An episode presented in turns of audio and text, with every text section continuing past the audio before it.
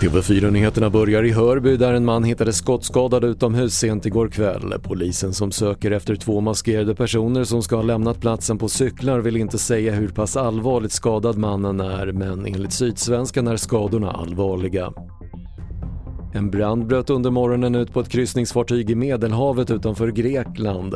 288 personer uppges finnas ombord på fartyget som var på väg från Grekland till Italien men ingen ska ha skadats och brandorsaken är fortfarande okänd. Regeringen vill inte kriminalisera kusinäktenskap, det säger justitieminister Morgan Johansson till SR. Sverigedemokraterna och Liberalerna har krävt ett förbud för att motverka heders och klankultur men justitieministern menar att lagen mot tvångsäktenskap redan kommer åt det problemet. Och en bild på en till synes okänd person publicerades i tisdags på Kungsbacka kommuns Facebook-konto.